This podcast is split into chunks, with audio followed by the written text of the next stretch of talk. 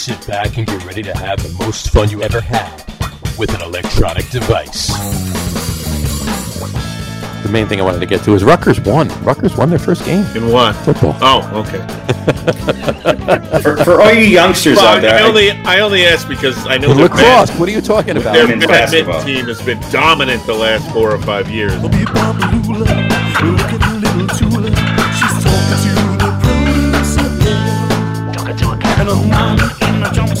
All right, everybody, welcome out to the Logger Room. It is Wednesday, December 9th, 2020. Jersey Johnny coming at you, and with me, as always, are Mr. Radio Pete and Mr. Harry Lugnut. Say hello, guys. Hello, guys. hello. Hello, hello, hello. Uh, we are here, as always, on Wednesday night. Uh, it is just after 7 o'clock, and we're going to get started with some NFL for you straight out of the gate. What? Um, yeah, why not? we never do NFL first. Oh, no. That's right. All right, so, We're all right, it up. Badminton.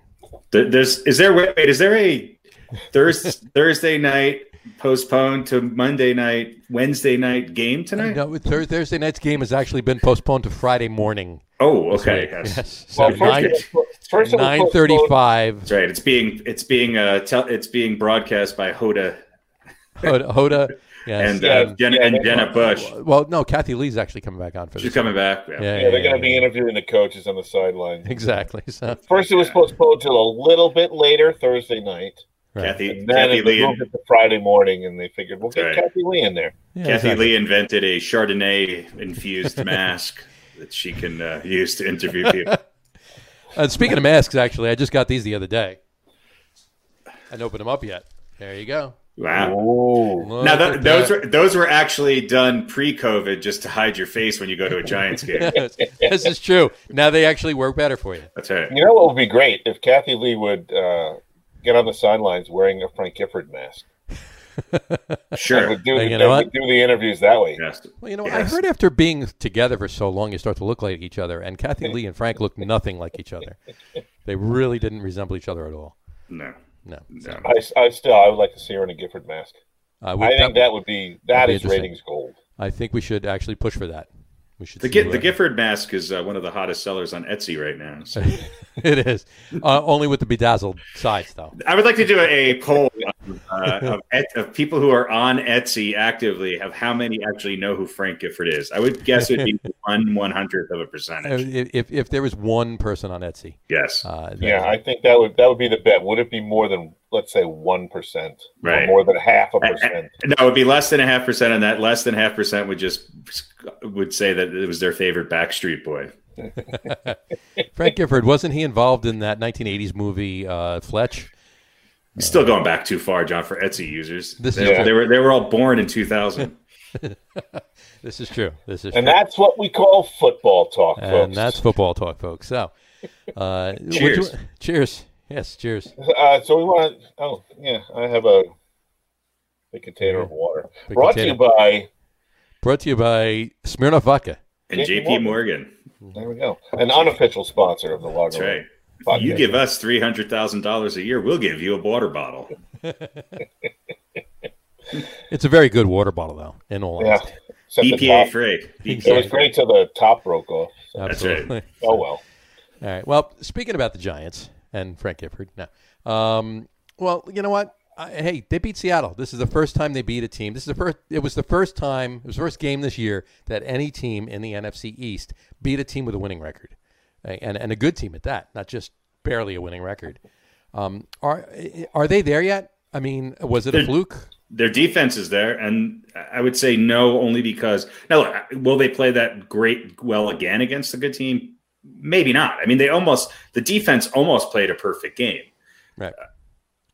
but the, but that the defense has been looking good the last three or four weeks, and y- you know the other thing is that whatever they did to shake up the, the change at the offensive line coach has and and the fact that they they know that they don't have they have a backup quarterback in there. The offensive line to me also gets really high grades. So the the defense played great. The special teams was not great, but the Giants' offensive line did enough to control the ball and protect their weaknesses on the offensive side. And the Giants' defense looked like a top five defense, which they have been since week nine. Yeah. They're And, top uh, five defense. In a comment here, Matt Patensky says they actually ran the ball too. Well, yeah, it's old school Giants football. You, you know, it's it's it's it's it's a winning formula. It seems to have worked for many many years in the NFL.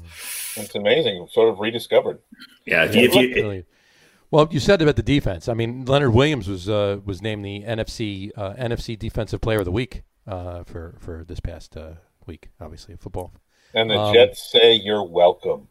yes, Although, let's be fair, he never would have been the same player had he stayed with the Jets. Not at all. Not at all. that he, Not, that he not- was, uh, not that he is. And, and, and, and look, he's not necessarily Hall of Fame bound, but boy, he seems like he's got the goods. And Oh, yeah, they- uh, look, the, the Giants are a team on the way up, you know? Yeah. Uh, they're They're- getting better in just about every facet.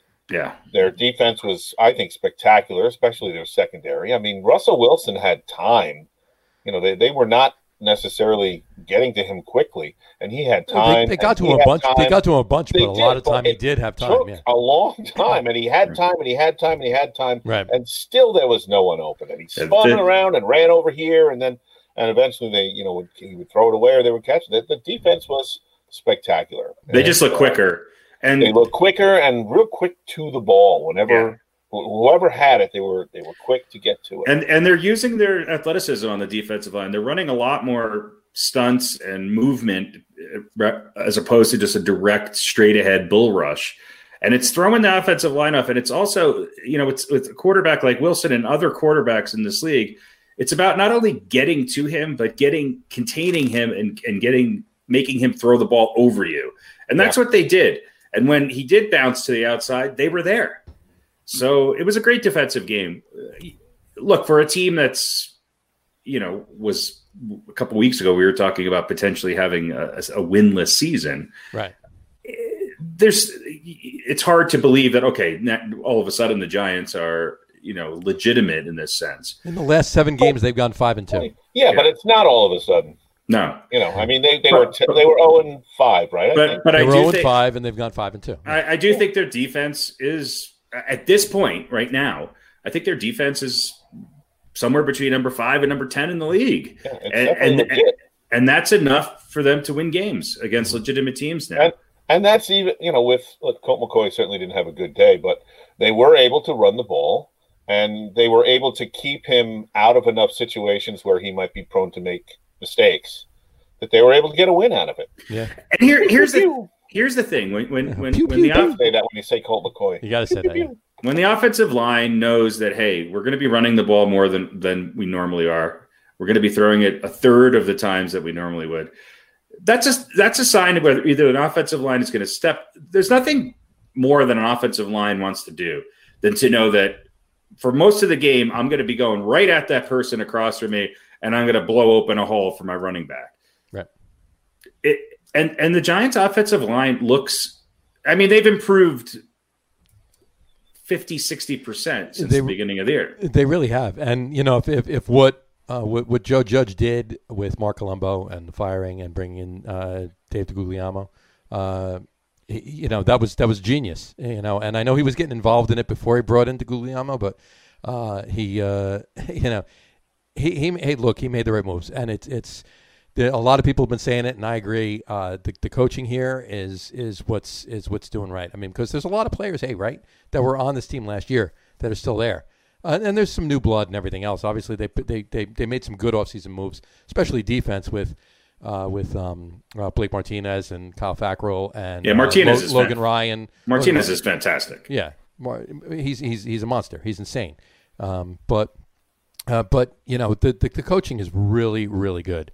And you know, I mean, Pete Carroll even said it after the game. He says they're well coached and and they've been playing great football. I, I don't think that I don't think that, I- I don't give their offensive play calling anything better than what it was. They're, they've simplified it, Yeah. and, and they're running the ball quickly and hitting the hole, and the holes are there. Now they might not get eight yards a pop. They might be getting three and a half. Sure. but if you get three and a half, you got a first down, Well, I think I, and, I, and that and that's what they're doing. And so I, I you know, I, I don't really think the Giants play calling is any, they, had to simplify it. No, I'm not. I'm not. I'm not. Kud- I'm not giving kudos to, to, to Garrett or anything else. I'm giving kudos to Garrett for simplifying it and, and whatever he did. That's it's working. But the I think the props go to the defense playing at an amazing level right now, and the offensive line gelling.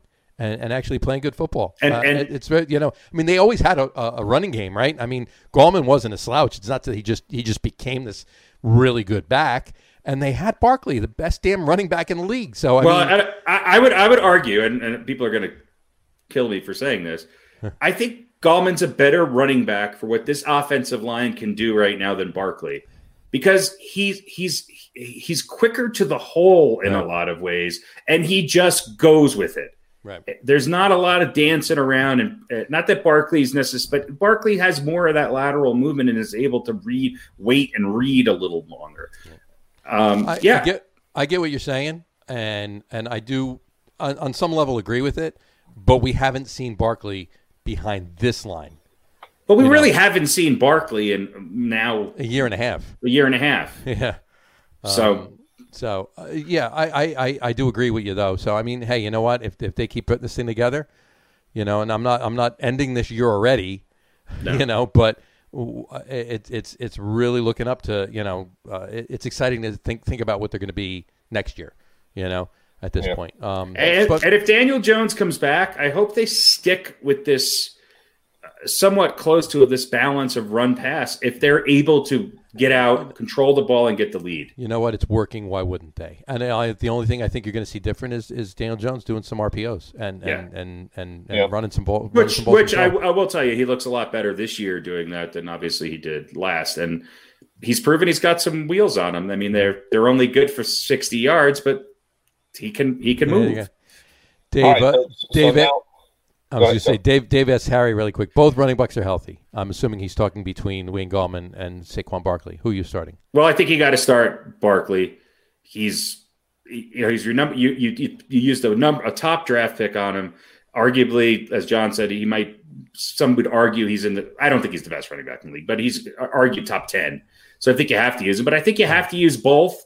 And I think you have to mix him in there. Yeah. And I think you have to protect how many touches he gets. So that's where Gallman comes in pretty handy. The other thing is that you could use both of them.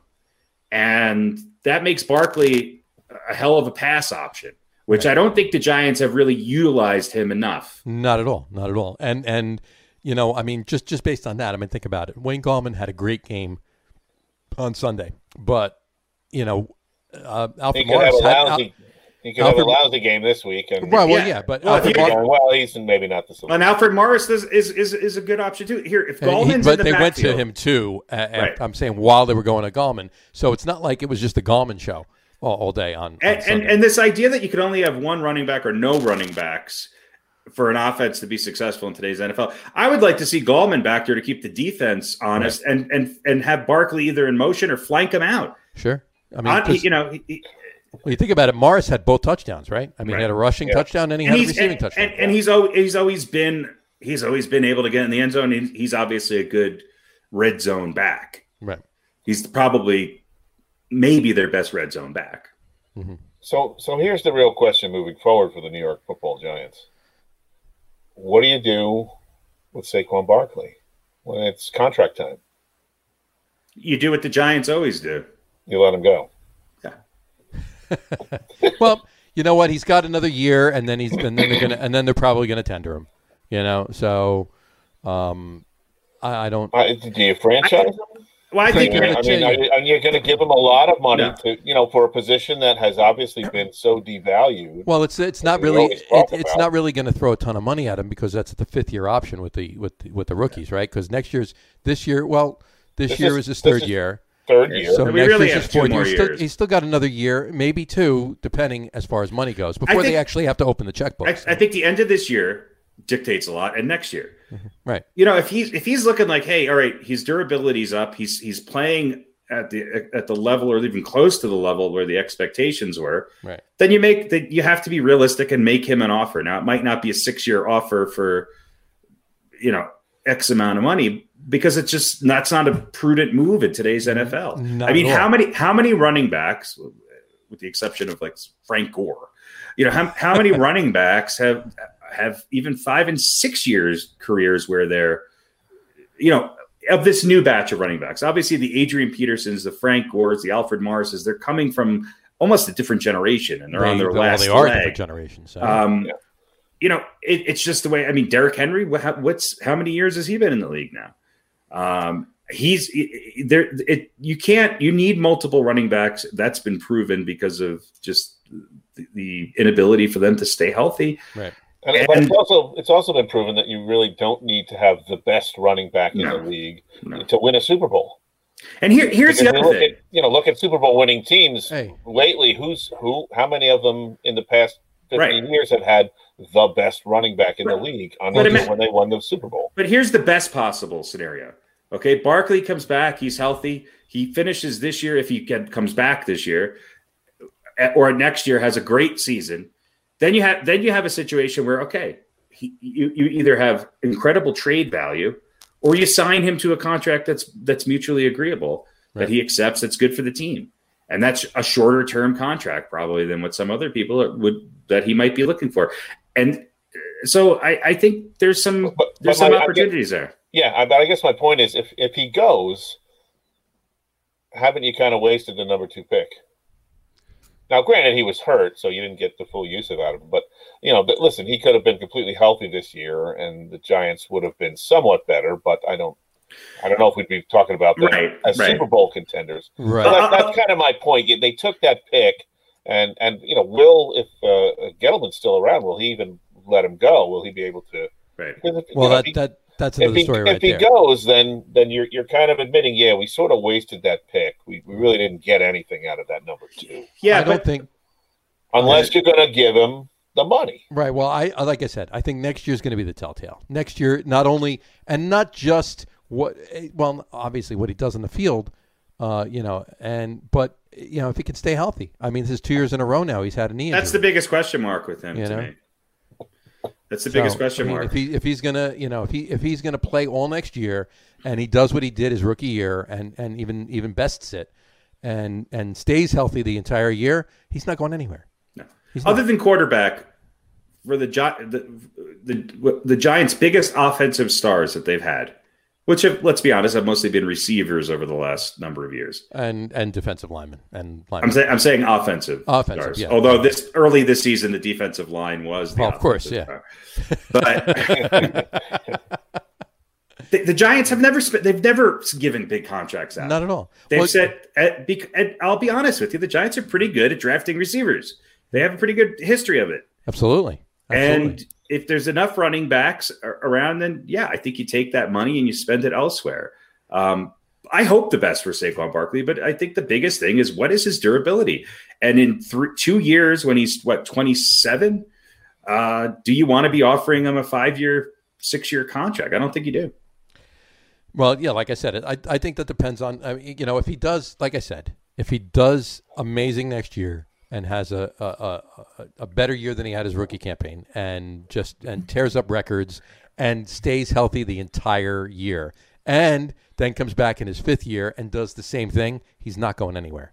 Yeah. You know, they might not give him they might not give him Odell Beckham money, but they're not going to give him much less, and they're going to keep him, especially if Gettleman's here, because he's not going to he's not going to take the the fall and say, hey, I was wrong, uh, say he was wrong for picking picking him number two. It's not going to happen. But like I said, it, it all depends on what he does the next two years. Performance and and, and his health are are are what's going to, you know, I think the And- and health. I think the health is the most important thing. yeah. Yeah, and as far is. as what they'll give him or how much they could give him, well, if he you know, stays that, healthy, I mean, that will right. Assuming he stays healthy and all that, you know, that'll also depend on what anyone else is willing to give him. sure, You absolutely. know, but so if he if the market is still depressed for running backs and they're still kind of devalued, and why would we think that they wouldn't be? You know, it, it seems like this trend is going to continue for a Right. while.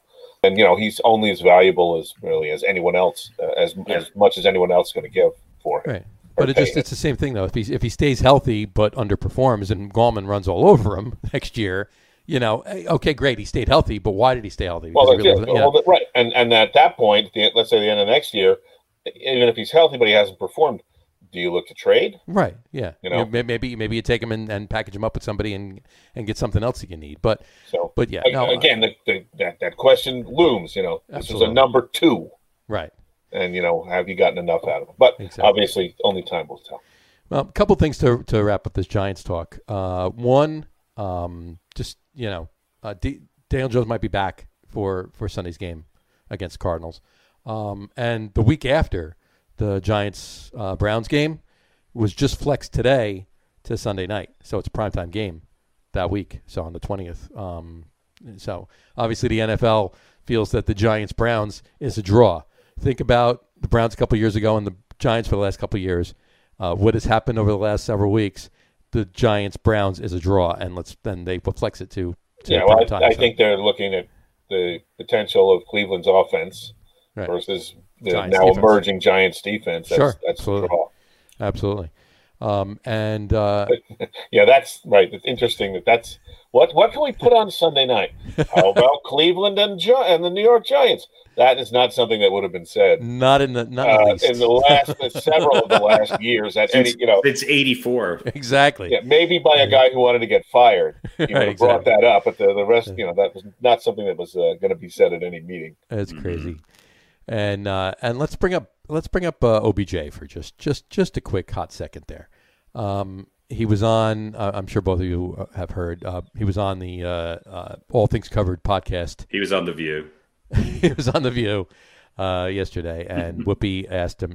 No, um, no, he was on the All, All Things Covered podcast, and he basically was lashing out at.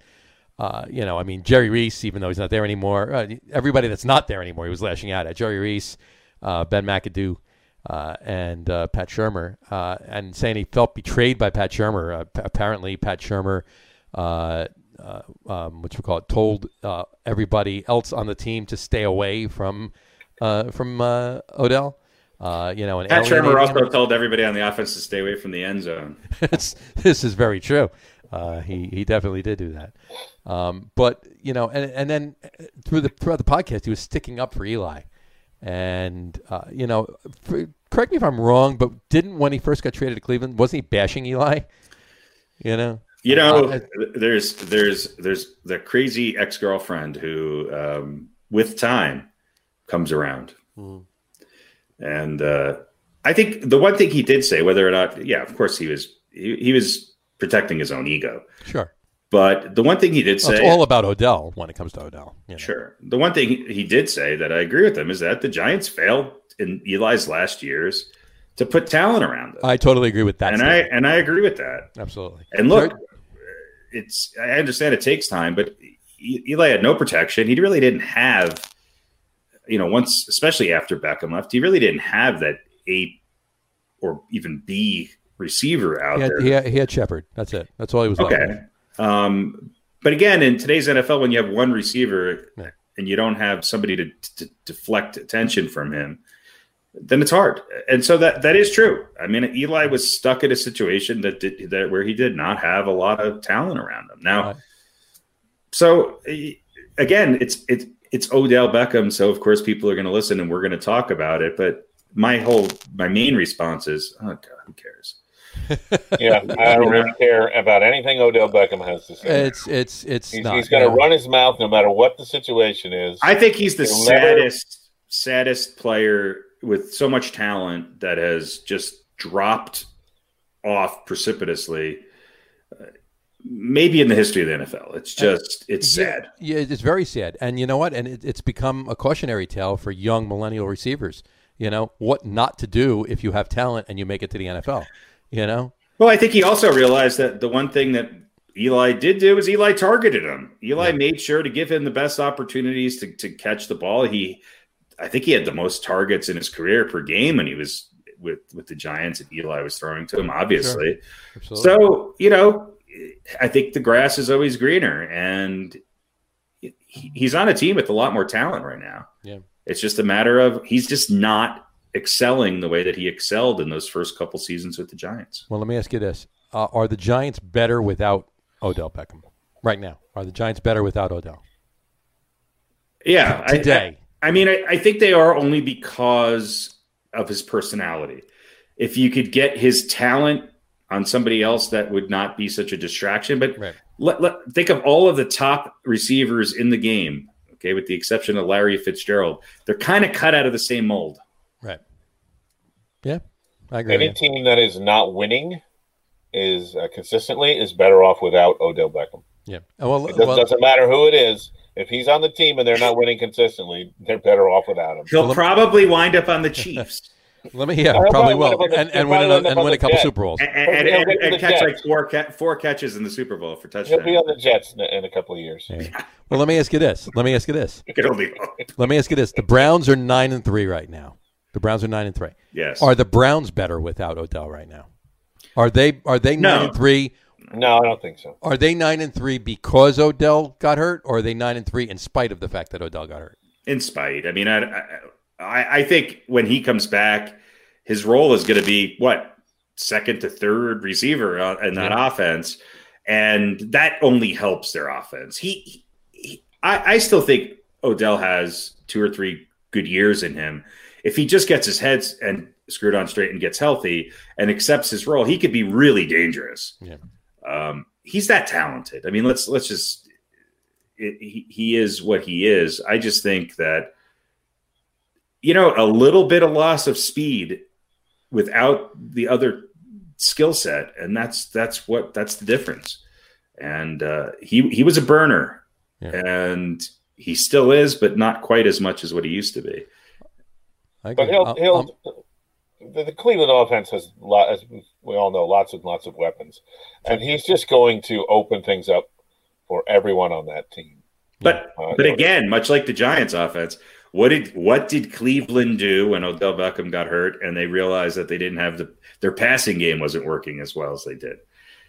They started running the ball, Running the ball. and running it really well. I think they're the leading. I think they're the leading. well, they have a couple of good running backs on that team. yeah, a couple of really running backs.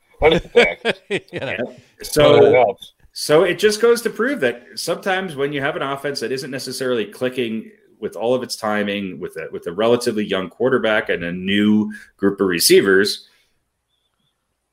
tell your offensive take, line the, take the pressure off of them. tell your offensive line to put their head down and blow some people away and, and let the let the running backs do their job. And I, I think that's why I think that's Cleveland's success in a Yeah. lot of ways.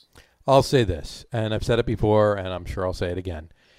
If Jerry Reese isn't retained and they don't fire Coughlin and they fire Jerry Reese and give Coughlin the reins as GM, back when Coughlin retired, obviously after or resigned, if you will, after uh, uh, 2016, um, I and and brought in people for a couple of years for Eli. I think Odell's still on the Giants, and the Giants have been performing better for the last couple of years. I, I, Jerry Reese, to me, I'm sorry, and I've said it, like I said, I've said it before, and I'll say it again. He was he he benefited from Ernie Accorsi and the moves Ernie Accorsi made before he became GM, and made other than signing Odell, what did he do? He signed Flowers. Oh, that was that was a good move. Um, you know, and and several others. Uh, look, um, I don't think there's anybody after as of last year. I don't think there was anybody left that was a first round pick of of uh, Jerry Reese's. Um, so, hey, you know what? I I agree with you know summing it up. I basically agree with what Odell said on that respect. Everything else was just Odell being Odell. So, you know. Good for him. You Yeah. go get him, Odell. All right. Well, that brings us to the other New York team. Um, not that we Buffalo. Have a lot to talk. What's that? Buffalo. Buff, Buffalo. Yes, that brings us to Buffalo. No, I'm, I'm sorry. You said the other. I thought you said the only. the only New York If you said the only, we'd be talking about the. Uh, I gotcha.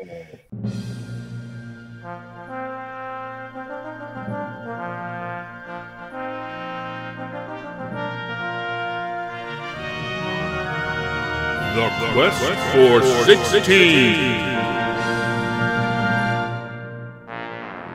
Now, I was talking about the Jets. Uh, oh yeah. your, So close. Your, your Jets, they're so close. Missed it Yeah. by that much. Well, they Yeah. do have their eye on the ball. They they know that Trevor Lawrence is uh is pretty good. I think I think that defensive call at the end of the game proved that yeah, I think they really want Trevor Lawrence.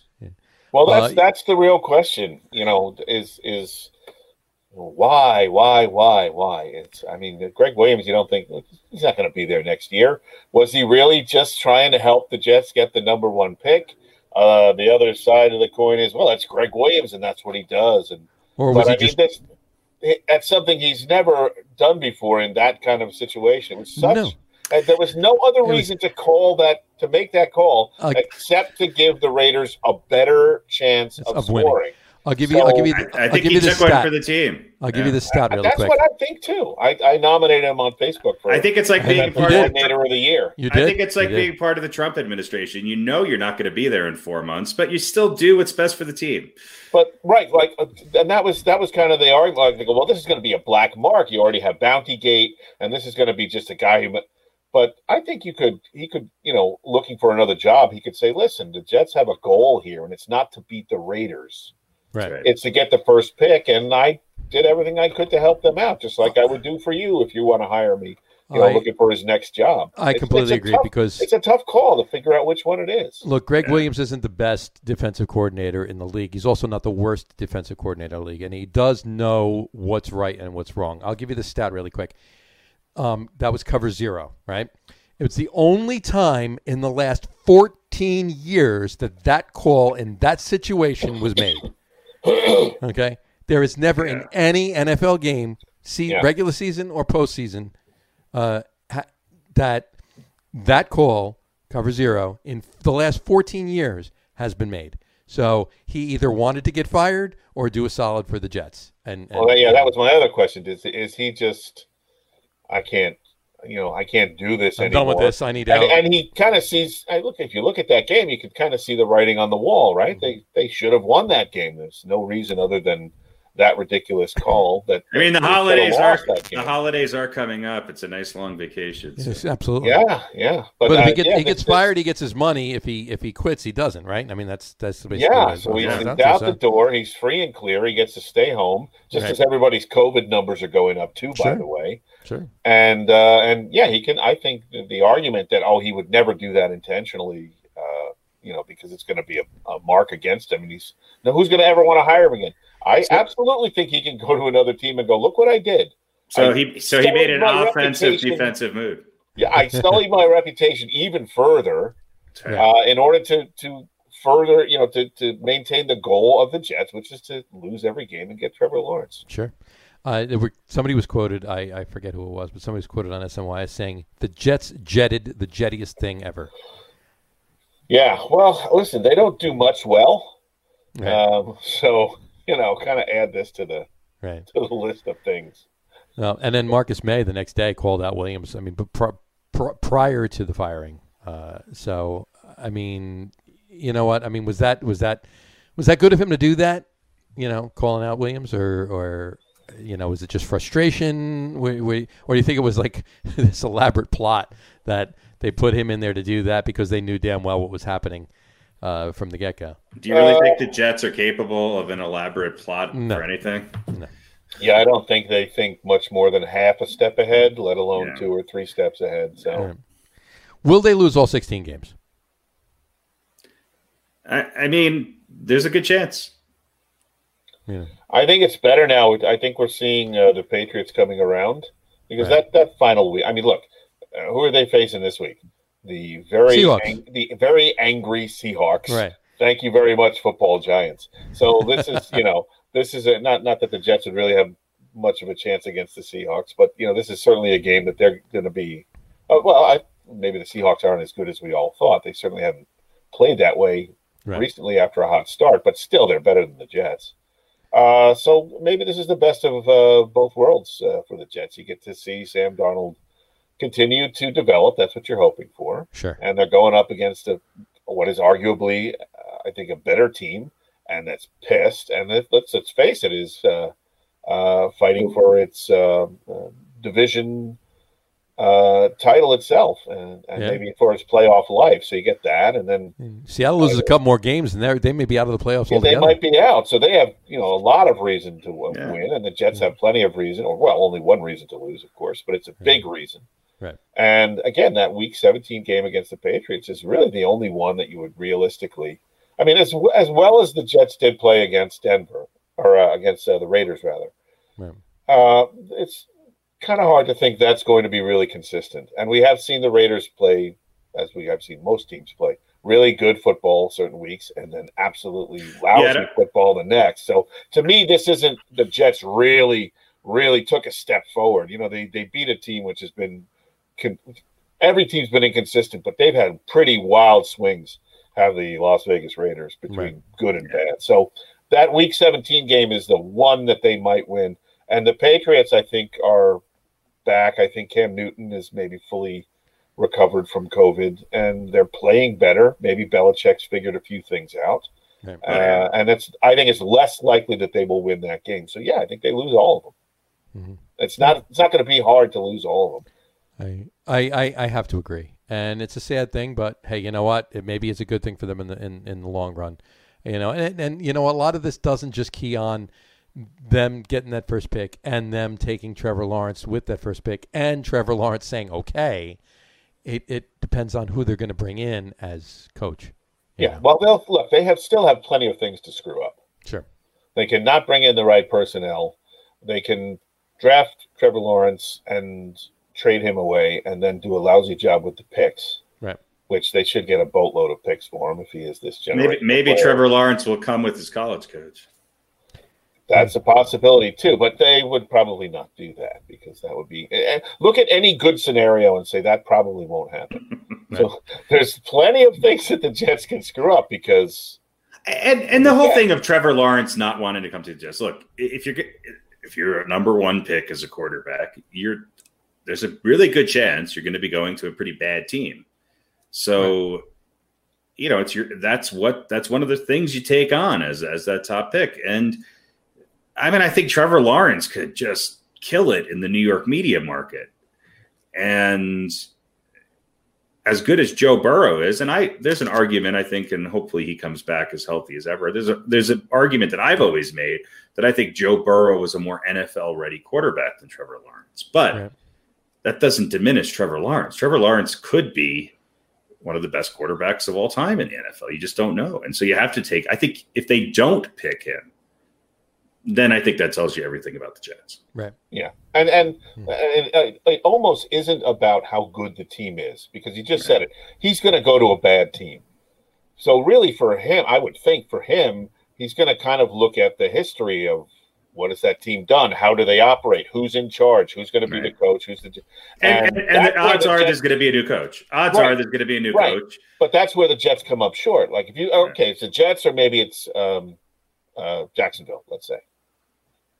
Uh, so who who you know if you're Trevor Lawrence, who do you have? Who which which organization do you have more faith in to do right by you?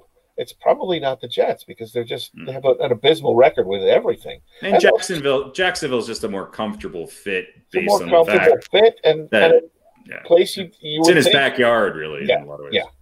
So uh, you know, like I said, plenty of plenty of ways for the Jets to screw it up. Plenty of ways. So Plenty they of ways. will. You know, I mean, he was uh, Trevor Lawrence's. You know, he go he he he goes to school in South Carolina. He's from Tennessee. Maybe he would rather be in Jacksonville. You know, it's not hard to believe it's not hard to believe. there's that. anyone alive that would be drafted that wouldn't rather play in Jacksonville than the, for the New York Jets. You can say true. that about the whole first round, probably. This is probably You know, there's there's going to be somebody, whether it's Lawrence or anyone else, who and uh, the New York Jets take and they, oh, you know, you just unbelievable. somebody somebody's going to be a very disappointed person. Right. Well, let's let's. Uh, it's a. I, I said it. I said it before, and it was quoted on SNY. The Jets jetted the jettiest thing. Let's, Yeah, uh, Let's let's see if let's see if each week going forward they continue to jet the jettiest thing. they're lousy. so, but uh, in any event, uh, what about uh, what about that Browns Titans game the other day? I mean, like we said, the, the Browns are nine and three. What, who are the real Browns? You know, I mean, are they are they the team that barely beat the Jags the week before, or are they the team that smoked the Texans this past uh, the Titans this past? Did they uh, smoke? Sunday? I mean, if they played for another six minutes, did the Titans not Well, win that uh, game? You know what? Look at the first two and a half to three quarters. It's a four quarter game. I I understand that, but Yeah. it was also them playing prevent defense, right? So as any team, you know, I mean, any team can be can be caught up in that crap. Right. So, you know, let, let's let's put the garbage time away. And in this game, because they were so far ahead, garbage time was a lot longer. So let let's give them the kudos for the game they played against Tennessee this past Sunday. I think I think the Browns are a more consistent, inconsistent team at the top of that heap than Tennessee is, than Seattle is, than obviously the Raiders are. right. Um, look, there's question marks about the Steelers. I mean, it, it still comes down to the fact that I think there's only one elite team in this league. Right. Uh, sure you could put the Steelers as one B, but I think there's a there's even before they lost, there's a lot of question marks with the Steelers. A lot of question marks. There really were. They didn't beat anybody. And- know, they benefited yet- from a uh, they benefited from benefited from a six and ten record. And and I think you have to put Cleveland in the in the top of three or four of that next group of teams. They they are legit. They beat and they beat they beat they've won a lot of close games. They've beaten some good teams, and uh, time will tell where that where they're at right now. But they're playing smart football, Right. and that's what's most impressive about Cleveland right now is that they look good in all three phases, and they're not relying on they're not relying on a quarterback to run around and create plays. It, it's they're running the ball and they're running it down the throat of people, and they're doing a really good job of it. And their defense looks good. They do. They do. And they de- de- it definitely benefited this past Sunday from Myles Garrett coming back this week. So Yeah, they look good in all phases, and uh, I think they obviously have a lot of talent. And uh, listen, you know that having a big lead early in a game and protecting it and knowing how to do that uh, is it's it's a skill kind of that teams have to learn. You know, it's I mean, I mean unless Yeah, you're gonna that's a good keep your- point. unless you're going to keep your foot on the pedal the whole game and really try and run it up, which you don't really want to do.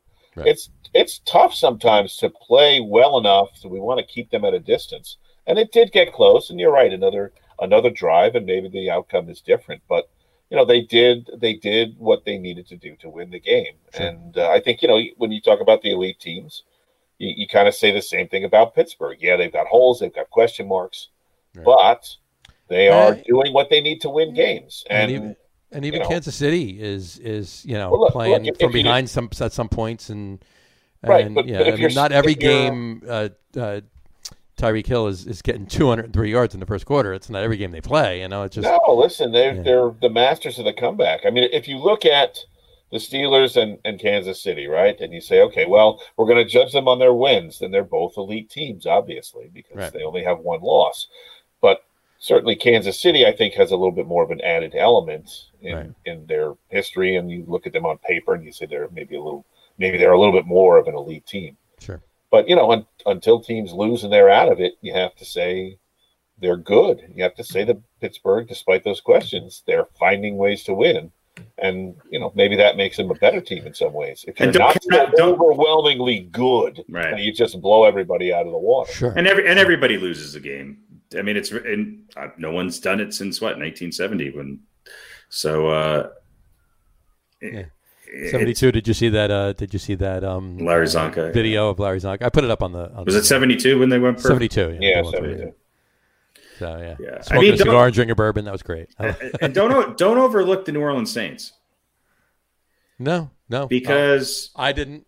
That's you know. I, I mean No, no, there's, there's plenty of good teams, but you know, they're they're 10 and 2 and have played what three games now with the backup quarterback. Three games with a backup quarterback, who who obviously we all obviously realize that he's their next starting quarterback.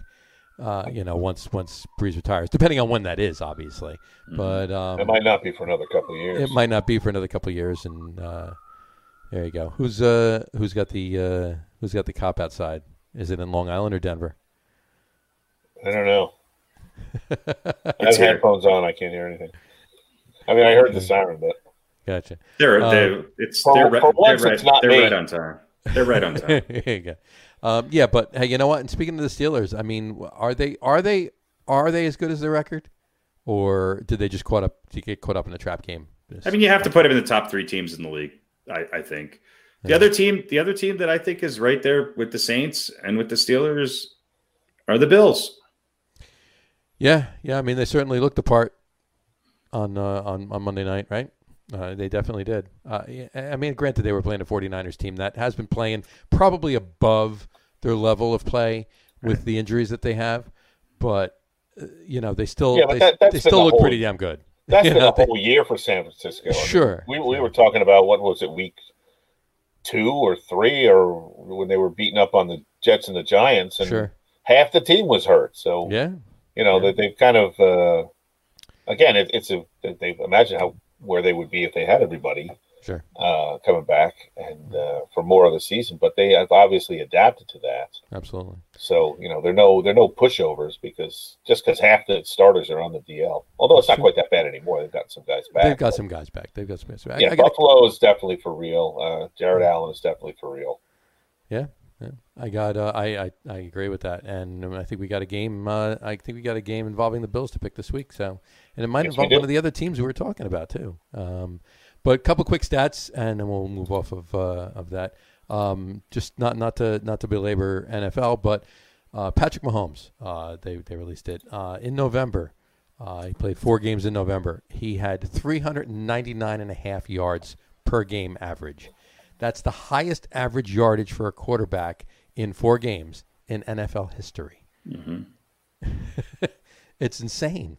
It like it, it's it's crazy, and I know Tyreek Hill and and um, Travis Kelce are a big part of that, and obviously make no mistake, they're obviously helping him a lot. But that's that; those are crazy numbers, and But you never caveated Joe Montana with, "Oh yeah, I know John Taylor and Jerry Rice were a big part of that," and Roger Craig. You know, no, you never did. You never Yeah. did. No, you didn't. You're right. You're right. You're I, mean, Mahomes has. he had to get the ball to them, right, for them to get, be able to catch it. So I mean, I think there. I think there's two quarterbacks who have done amazing things with very little talent in their career, and that's Brady and Rodgers. Yeah. I think Mahomes, if he keeps going, could win. He could easily win four or five Super Bowls, yeah, and we could be talking about him being the best quarterback of all time if Yeah. they can keep this team together and keep him healthy. sure. But this, you know, where he's going towards number two, so Yeah. let's pump the brakes a little bit. But And I'm sure he wouldn't be disappointed in being that either behind Tom Brady. So there's no, know, there's nobody. I mean, if you're starting a team today in the NFL, I think you'd be dumb not to pick Patrick Mahomes of course. number one. Right. It just there's it's a no brainer. And and on what on that thing what you were saying as far as Aaron Rodgers being one of them goes, um, he is the first uh, he is the first quarterback in NFL history to throw 35 plus touchdowns in five different seasons. Yeah. So I rec- he's- records he- uh, he- records re- galore this year. He's pretty good. guys. Yeah, just a little bit. Yeah. I'm just happy that I get to be alive and uh, witness to the Mahomes era. Yeah, watching all of this. This is funny. Well, if you think if you think about this current season, it's interesting because you have somebody who's obviously, hopefully, I think within the next couple couple years on their way out, who many can consider to be the best of all time. You have two guys who I think are right behind him in Brees and Rodgers. Then you have Mahomes. Then you have you know the Lamar Jacksons of the world and all of these other young quarterbacks that are playing right now. This is a pretty amazing time for quarterback play don't, it's it's pretty. I mean, look at Tua coming in and Burrow. I mean, there's a lot of good quarterbacks right now, you're right. You're right. and, and it's a it's a broad spectrum of very old veterans to really young people in their first or second season. don't forget and- about and the Jameis game- Winston. Well, yeah, Yeah, and the game has been tailored for them. So you know this this is definitely their you know coming Yeah. of uh, the quarterback era, or maybe another quarterback era. Sure. No, yeah, it is. It is. Well, um, speaking of those uh, picks, why don't we uh, why don't we move on to beaten by the coin? Beaten by the coin. Beaten by the coin. coin. Beaten by the coin. Beaten by the coin. I'm sure I'll lose to the coin. No one wants to be beaten by the coin. All right, so a quick recap from last week. We had a total of six games that were picked. Um, we all went four and two, so nobody moved anywhere. Excuse me, as far as live people go. Uh, the coin had a bad week. They went two and four. We picked Denver against Kansas City and picked San Francisco against Buffalo, and that was uh, the downfall. So, as it stands now, uh, Jersey, you're uh, 42 and 10, finally double digits in losses. So, uh, spiteful victory for for uh, yours truly. You know what? I was this close to taking the Giants too. I was this close to taking the Giants. yeah, Forty-three yeah, we, I and mean, look, nine would have. We, we all lost with Seattle and Pittsburgh. So, um, uh, Harry, you're uh, 10 games back, 32 and 20. I'm 35 and 17. So, Harry, you and I have uh, narrowed the gap slightly between us. And the coin now just a game over 500, as it should be. as it should be. 27 and 26 overall. So, screw you, coin. And the we go. coin, the coin's a rookie. What do you want? Yeah, it's a, it's a young It's a, coin. it's a baby. So uh, let's uh, start off this week with uh, New England at them Rams. New England at the in La La Land. Hmm. Who wants to go first? I don't. Um, all right, I'll go first. Uh, You know what? I I went back and forth on this game uh, uh, for for a little bit. Uh, not not an excessively long time, but a little bit. Uh, it, it was it was um, um, uh, it was it was slightly hard, but I'm still gonna I'm still gonna take the Rams. The Rams are home. Uh, I would probably have a more difficult time picking it if the game was in New England. But uh, yeah, I'm, I'm to say the Rams are. You know, the the Pats. Yeah, the Pats are coming around, but I still think what Aaron Donald. you know, that that that defense is just not to let as much happen as other teams have with with New England. Uh, and uh, yeah, I think the Rams are winning this. Yeah, I agree with you. Look, look, the Rams are uh, eight and four, but they're potentially as Jekyll and Hyde as any team in the league. Oh, But, sure. uh, And who isn't though, really, at this point? yeah, but it is in LA. I don't know, think that matters much to uh, Bill Belichick, but uh, Oh, it never did. I think, yeah, it never did. So that's that's nothing new. I, I think the Rams uh, will pull this one out.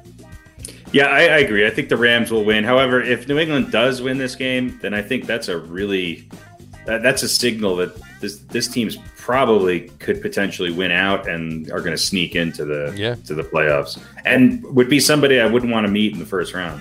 Right. All right, Oop, we're gonna flip, and the coin comes up tails. Taking New England. So the coin is taking New England. Foolish, foolish coin. Foolish coin. All right, we've got the Gents against the, speaking of Jekyll and Hyde, Arizona Cardinals. Arizona, Dr. Jekyll Cardinals. Um, ah, oh man. Hey, I'm going to take the Giants. Yeah. I think I think they're up and coming. Arizona is struggling. Uh, you know, Kyler Murray. I'm not going to say he's been exposed because he's still a very good quarterback, but he has limitations.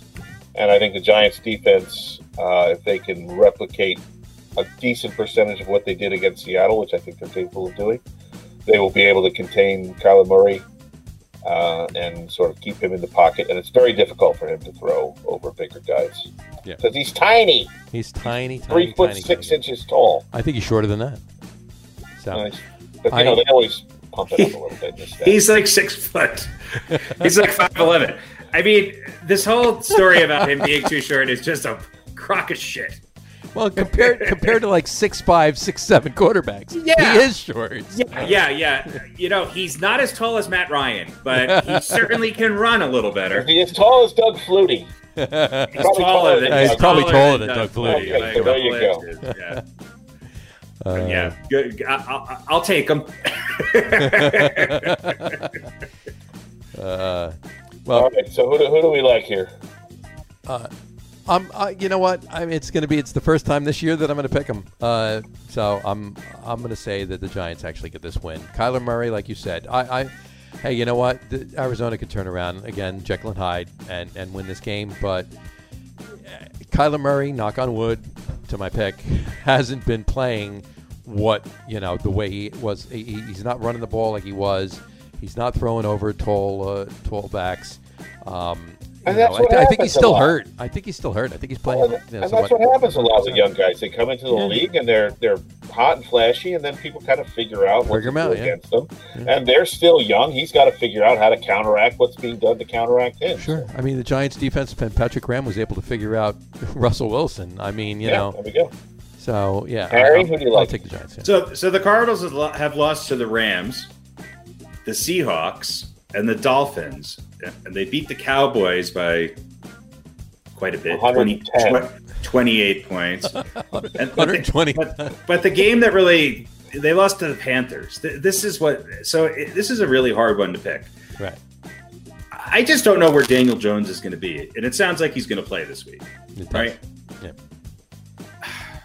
Yeah. I it want to up to him, he would have played last week, but Yeah. they were smart. So you know, can the Giants replicate what they did against Seattle? Um, my gut tells me to pick the Giants, but I'm going to pick the I'm going to pick the Cardinals. Pick the Cardinals. All right. all right. Uh, let's see what the coin says. Coin says heads, which is the home team. there you go. So they like the Giants. Coin likes the Giants. All right, uh, then Jets against Seattle. I'll take this one. Uh, Well, let, let- let me I'm ask you taking this question. Toledo. No, let me let me ask you this question: Is Seattle that much better than the Raiders? Yeah, potentially, yes. yeah. Are they? Okay. I, I, I think, think so. they are. I think so. so a team that beat Kansas City and almost beat them twice. Okay. I, I think they're I- more. I think I, think, the Jets are going to make this close again. I'm not saying it's not going to be a good game. I'm not Yeah. saying the Seahawks are going to blow them out, but the Seahawks are winning this game. Yeah, and I I, agree. that- And I agree with you. But I think the Seahawks are going to blow them out. I don't think the Is that a caveat? In the uh, I don't No, think I the, don't think- I don't think the Seahawks are capable of blowing anybody out. yeah. I- Are, did you, you know who they're playing, right? Oh, I'm picking the Seahawks. I'm just saying Yeah, no. th- this is going to be a close game. you know, this is going to be brutal. All right, uh, coin says tails. So they Jets. like the Jets. There we like- go. Stupid coin. The coin might be right. It was right twice last week. Look at that. Uh, okay, here's a big one: Pittsburgh at the Buffalo Bills. And Huh. here's some somebody's. Well, I'm not going to say somebody's definitely going to get exposed, but Pittsburgh maybe has a greater chance of getting exposed. Is maybe not as good as people like me think they are or say they are. And Buffalo, again, this is another prove it Bills kind of game for them, which every game is for them. Um, I, I got to tell you, uh, I'm, I'm not I'm not saying that the Steelers were exposed last week, and uh, and uh, I'm not saying that they're a bad team. They're a good team. They're they're 11 and one. You know, you can't be 11 and one no matter who you play, un- unless you're a good team. So. Um, but I think that the Bills are better than the Steelers uh, at this particular juncture, if you will. Um, so I'm, uh, and especially they're home, and I know that doesn't mean much this this season, but uh, I'm going to take the Bills. All right, Harry, thoughts? You know what's interesting is that the Steelers are only one and a half point favorite for this game, and it's, Away. Uh, I know it's. Uh, I, I, I just don't know. I I, re- I really don't know with this. I. I, I, I think I think this, this, the Bills are going to win this game. I think the Bills are for real. Yeah. I think I think Steelers defense was, you know, uh, you know, st- keep keep the ball away from T.J. Watt, and you're you're kind of okay. You know, it's basically what it boiled down to the other night. Yeah, I, I think um, I think Buffalo has a lot more to prove to themselves, at least. And you know, listen, Pittsburgh is a really good team. Um, Ben Roethlisberger, obviously, you know, he's what thirty eight. 30, Yes. 38, 39, yeah. I don't think Roethlisberger is really the problem. I think No, I- I don't- had, I a, don't had a really good year, but yeah. I mean, I, he has. I'm not saying he's a problem. I'm just saying he's older and he's maybe you know kind of wearing down a little bit. He's not as fast as uh, as he was. Not that he was even fast to begin with. Yeah. I mean, he's, he's you know. He's only running an 8.7 40 yard dash now. 20, he- 20 yard dash. 20 yard 8.7, 20 yard dash. He's down 0.2. But yeah, I think the Bills are going to win this one. And the coin likes the home team, so they like Buffalo as well. Or he, George Washington likes Buffalo. There you go. And then we got Baltimore at Cleveland. I'm going to go out on a limb. Well, it's not really out on a limb here. Um, and I think Cleveland's going to win this game. Yeah, I, I, I kind of got to agree with you. Um, Cleveland's coming off that high from playing uh, Tennessee. They're thinking about what Baltimore did to them, you know, early in the season. Uh, that was just a, uh, an incredible blowout, and, and they were, you know, uh, you know, shamed for playing the way they did that year, and they're and that year that, that game, and they uh, they're playing a hell of a lot better football now. Um, yeah, I think the uh, Browns will win this game. Baltimore's favored by one, which is something I just can't really understand. It tells you that Vegas doesn't have quite the faith in uh, Cleveland as we might. I, I, I think. I think. Look, I, I think Cleveland's going to win this game. I, I think this is a deciding game for both teams. Though. Yeah, I mean, I think if Baltimore loses this, they're out. Yeah.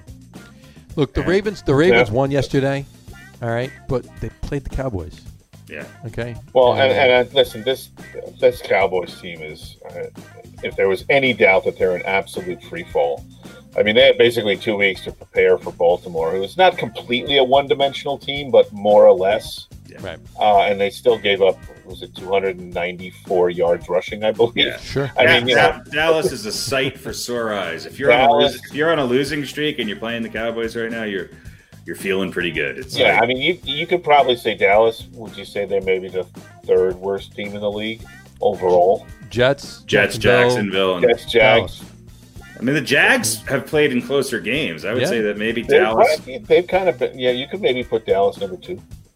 Although That's Dallas won a couple weeks ago, which threw, throws that off a little bit. But Yeah, Yeah. they're terrible though. They're really terrible. All right, see what the coin says. Coin likes tails. Coin says tails, so Baltimore. They like Baltimore. All right, so we got a few differences. Not that anybody's. I mean, the only real competition here is between you and I, Harry. yeah, and I I tend to kind of take risks just because I know I'm never going to catch anybody else. Plus, I was off to a bad start because the coin picked me. And I think my first week I was one and four or something like that. Two and so- three. You were two and Two and three. three. Okay. Yeah, yeah, yeah. So. Yeah, that's what that's what did it. Well, I haven't had a week. I haven't. it's not it's not the 13 I- weeks after that. It was that first week that buried you. Well, look at the 13 weeks after that. I, I haven't had a I haven't had a two and three week. True. True. Yeah. Jets, I couldn't recover from that sub. I've only lost. one. I've only lost. Yeah, come on. Right. oh, that's funny. All right. Well, so there you go. So uh, that is this week's beaten by the coin. All right. Let's move on to our top 10 list this week. Folks, our top 10 list this week is top 10 offensive linemen in NFL history. Uh, we we went through it. This was a little easier uh, than the last couple weeks, uh, especially uh, the running backs was uh, a couple weeks ago was insane. you know, It was hard. It was hard. Like 10 through six was hard for me. Like uh, Yeah, there was a yeah. couple people I left off that I, you know, ten through ten through eight for me was Yeah. the, to top the last two or three. They, they were difficult, but the, the the top seven or so were were pretty much solidified. So, um, yeah, why don't you uh, why don't you uh, uh, kick us off there, Radio Pete, with All right. number ten. Number 10, and there's no A or B involved this week, right? We have- No A or B. We got actually ten. We actually have ten offensive linemen. Our top 10 has 10 guys. There you go. Uh, and uh, one of my favorite players, uh, Art Shell. Gotta love Art Shell, who uh, had uh, quite a career. He was what the players' representative, I think. Yeah, he, the he, union? he was the he was the uh, the uh, uh, was the president of of- the uh, players uh, President of the Players Union. players union, yeah, players association. Uh, he also hosted Star Star Search, didn't he? I think so. that was Ed McMahon.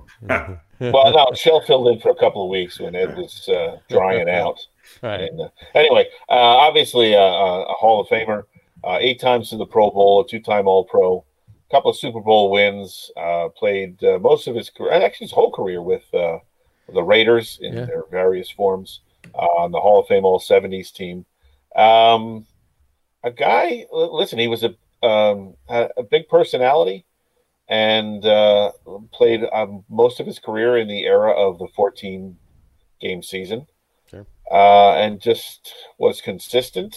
Um, was a guy that you wanted. Uh, certainly, quarterbacks wanted uh, him protecting them, and running backs wanted him opening holes. Uh, went, uh, I think, six five, about two sixty or so, and uh, just kind of a consensus. Again, it, you're you're right, Harry. It was tough to to kind of pick those that's those second five in the top ten, and I think he rightfully and deservedly uh, edges in at number ten Yeah, absolutely.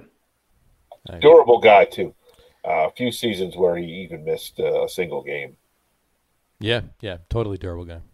And and and during those Raiders heydays, was the quiet, stoic, smart guy on the Yeah. field that wasn't, uh, you know, in Yeah. the head, in the headlines because uh, his his parole officer was chasing him down at two in the morning. Did his talking on on the field. He was the guy that went in. That's why he went in as a president of Players Association. He was That's the one that went in and talked to them while they were in the cell. yeah, his resume, they were like, if you can handle the, the Raiders, you can handle anybody. he was used to Exactly. getting guys out of trouble. So, That's uh, right. Exactly. Yeah, there you go. Number 10, Art, Art Shell. Shell. There you go. I'll take number nine. Number nine is Mr. Orlando Pace. Orlando Lamar Pace, to be exact. Um, yeah, he was uh, uh, uh, play tackle. Uh, he was uh, drafted uh, with the um, first pick overall in the uh, 1997 draft by the St. Louis Rams. Um, he uh, played uh, his entire career for the Rams except for his last year. Uh, 09, he played for the Bears. And uh, he was a Super Bowl champion in Super Bowl 34. Seven time Pro Bowler, uh, three time first team All Pro, second team All Pro, uh, and member of the 2000s All Decade team, and his accolades go on and on. He just a just a really, really, really tough tackle. And but you know he he was he actually introduced the game of football to the term pancake uh, because at the point of attack he he left a trail of destruction that was evidenced by mm. defenders laying flat on their backs. yeah. That that term was around in the in the in the in the eighties. It was, yeah, but but but he did it. He he definitely had a, he a- personified it though. Yeah, he did. Well, that, He I did. think that's actually a wrestling term, isn't it? Well, yeah, but the move lets you pancake a guy. It, But it's, he- it, it's, he it's the, yeah. if you're an offensive lineman and you pancake somebody, that's the equivalent of like having a three touchdown game as a as you know as a as a so-called skills player. I always love that. sure. You know, because it takes no skill to block another 400 pound man from strike taking your head off. right, Yeah, exactly. especially right, especially in in uh, the the old days, as Right. I would say back in back in the day Sure. when Right. uh, you know guys were guys were not you know the, the days of the head slap and the, the forearm shiver and all of those things. yeah. He was definitely he, he was definitely a big key in that in that Super Bowl 34 win from the greatest show on turf. Yeah. You know, he he you know, uh, Mar- Marshall Faulk uh, wouldn't have rushed for uh, a, a number of the yards he rushed for if it wasn't for Orlando Pace. So, And I think he's one of the best pass blockers of all time. so, cool. All There right, you go. number nine. Number nine, Orlando Pace. Uh, Harry, bring us to number eight, please. Number eight is Randall McDaniel. Uh, this guy kind of changed the position. He was he was a guard. He was really athletic. I think he still holds the record for the fastest 100 meter dash ever among offensive linemen at you know 10 and a half seconds. He was, you know, he was a standout athlete, and you could see that he was.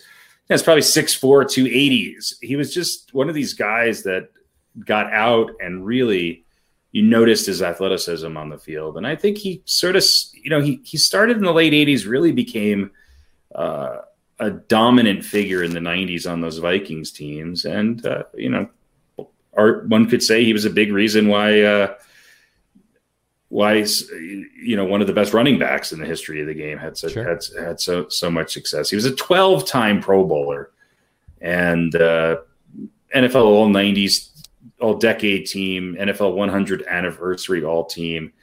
I mean, when you talk about guards, he's probably one of the top three that come up. And uh, again, you, you, a few years later, especially in the 2000s, he became the poster boy for what people were really looking for an offensive lineman, which was way more athleticism along with size. And uh, I think you know, and he had a pretty long career. He, he played one year with the Bucs, but but he's he'll obviously be known as a uh, as a Minnesota Viking, and Oh, yeah. um, he'll be in he'll be in the Hall of Fame here sh- shortly. Actually, he was inducted into the Pro Hall. He was, yeah. He's he's in the Hall of Fame. So yeah, just uh just a great guard, uh, and and uh, definitely a key guy in that Minnesota those Minnesota offensive lines of uh, of um, of of that time. He was uh, great talent, great talent. Number eight, Randall McDaniel. Um, Radio Pete, bring us to number seven, Number seven, one of my favorites, of course, which is uh, why you're doing him. I, I appreciate that.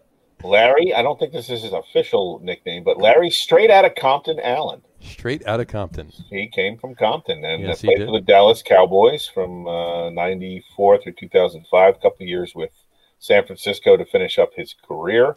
Obviously, um, a Hall of Famer, 11 times to the Pro Bowl, six times an All Pro. Uh, did have a Super Bowl win, Super Bowl 30, of course. Great against the most hated Pittsburgh Steelers in that one. So uh, something to celebrate there, a little extra to celebrate. And uh, Hall of Fame, uh, all 90s and all 2000s team. Uh, Allen was just, he was kind of a freak. Uh, he was about 6'3, I think, and a little over 300 pounds, but just known for strength, uh, feats of strength, uh, bench pressing, uh, 705 pounds, uh, squatting over 900 pounds, doing, I think, setting records with repetitions of bench presses uh, of over 500 pounds. Just, just an incredibly strong guy, uh, but fast. He had speed. He had great lateral movement. He was a guy who definitely played both guard and tackle in his career, and uh, he was a guy that you definitely wanted guarding your blind side if you were a quarterback. Um, again, uh, not one of the biggest guys, but again, one of the strongest and a very intelligent player as well. Yeah, he wasn't a dirty player either, and his and no, opponents were, were afraid of him too. Yeah, he, he, was he was sort of a, you know, the of the unsung guys in the trenches. He was sort of the personification of, um, you know, Dallas and sort of a kind of a the later, you know, harkening back to sort of the America's team Sure. You know, good guy, a good guy, good player. Yeah. Yeah, and Dallas is always known for their offense. I mean, having great offensive linemen, and he he definitely stands out even above a pretty good list of guys, even guys he played with at that time. Yeah, uh, you uh, can easily say he was the best of anyone who ever, you know, played on that line for the Dallas Cowboys, and that is an impressive list. There you go. Number seven, Larry Allen. I'll take number six. Number six is Mr. Jonathan Philip Ogden. Jonathan Philip Ogden, which is strange because, um, and and I did not name him after Jonathan Ogden, but my, my son is Jonathan Philip. So, uh, and his last name is Ogden, which is his so last odd. name is Ogden, so it's odd, you know. Yeah. Uh, but uh, in any event, Jonathan Philip Ogden was uh, was drafted uh, fourth pick overall, round number one uh, for the Ravens. Uh, played from '96 to 07. Super Bowl champion in Super Bowl 35, a Super Bowl which I choose not to remember. Uh, a uh, four-time, he was a four-time first-team All-Pro, five-time second-team All-Pro. And he was 11-time Pro Bowler. his, you know, with the exception of his rookie year, he was a Pro Bowler every year he played football. Um, he was a member of the uh, uh, offensive. He was offensive lineman of the year uh, in 02. Um, two member of the 2000s All Decade team, member of the 100th anniversary team. He's in the Baltimore Ravens Ring of Honor. Just uh, uh, you know, crazy, crazy good um, uh, tackle. Sorry. in fact, he started his rookie year. He started at left left guard and uh, slid over to left tackle. Uh, started straight out of the gate his rookie year as uh, left guard and moved to tackle. But uh, yeah, he definitely uh, helped pave the way for uh, for Jamal Lewis, who who was who racked up over 2,000 rushing yards in 03. and he definitely was a big part and parcel of the Ravens beating the Giants in in um, 2000 and Super Bowl 35. Um, Kerry Collins was a big part of that too, but that's just because he choked. But uh, I didn't say that. Uh, they, let's be honest, they didn't deserve to be there. The Giants? Yeah. Well, they did beat Minnesota in the championship game, forty-one nothing. So I mean, you know, and Minnesota, you would say, deserved to be there. And you know, I would, you know, looking back at it, pulling myself out of being a Giants fan, Minnesota probably deserved to be in that Super Bowl more than the Giants did. I don't year. know about that, but yeah. Uh, well, I mean, of the two, uh, yeah. for what they did during the regular season. But the Giants and and the Giants had the, obviously had the better record, but you know against what, what, Baltimore did that year was just obviously you know wasn't wasn't fun for Giants fans, but uh, it was definitely uh, it was their year. It was their year. Just like '86 was the. Uh, uh, 85 was the Chicago Bears year, and 86 was the Giants year. 2000 was the Ravens year, and Jonathan Ogden was a big part of that. So He's great. One of the yeah. best ever. Number six, Jonathan Ogden. Harry, bring us to number five. Number five is Bruce Matthews, who I think it's a very simple argument to make that he was the most versatile of all offensive linemen. Because when you ask what position did he play, you're like, yep, exactly. He's, yeah, the answer is yes. uh, I mean, primarily a, a, a, a guard, but he played in his first three years, he played guard, center, and tackle. He played right guard. Then he played center for four years. Then he played ended his career playing left guard. He was a long snapper, and uh, one of the most versatile offensive linemen of all time, and is tied for the NFL record for most Pro Bowls with 14. He's a nine-time first-team All-Pro. 1990s All Decade Team, NFL 100th Anniversary All Team. I mean, this guy. You know, I struggled with where to put him on on my list, and I, and I wound up putting him a little higher just because when I looked back, I didn't realize he had played that long and played that many positions. And to be a Pro Bowl, look, even changing from right tackle to left tackle is a big change for an offensive lineman. To be able to to really move through all positions as much as he did in his career and to excel at each of them. I think I don't think there's anybody who's done that No. since. And um, he's also, I believe, the father of Clay Matthews. Uh, and uh, his, I think his brother was an offensive lineman as well, who played in the NFL. But uh, big football family, and he's. I mean, I think he he was on all of our lists without a doubt. He's Yeah. he's uh, he's. I don't think there's any denying. He's just consensus for this list. Yeah, the top the top six. Uh, the order changed with a couple of them, but the Yeah. top six were on all of our lists. So. Yeah. So well, there you go. Number six. For I'm sorry, Bruce Matthews. Uh, Radio Pete, bring us to number. I'm sorry, that was number five. Number four, please. Number four, Iron Mike Webster. Um, really, you could say he's kind of the anchor for on the offensive line for the great Steelers teams uh, in the four four Super Bowls uh, that they won in the uh, mid to late seventies. He was there for all of them. Uh, nine times to the Pro Bowl and five times in All Pro, Hall of Fame, all seventies and all eighties teams.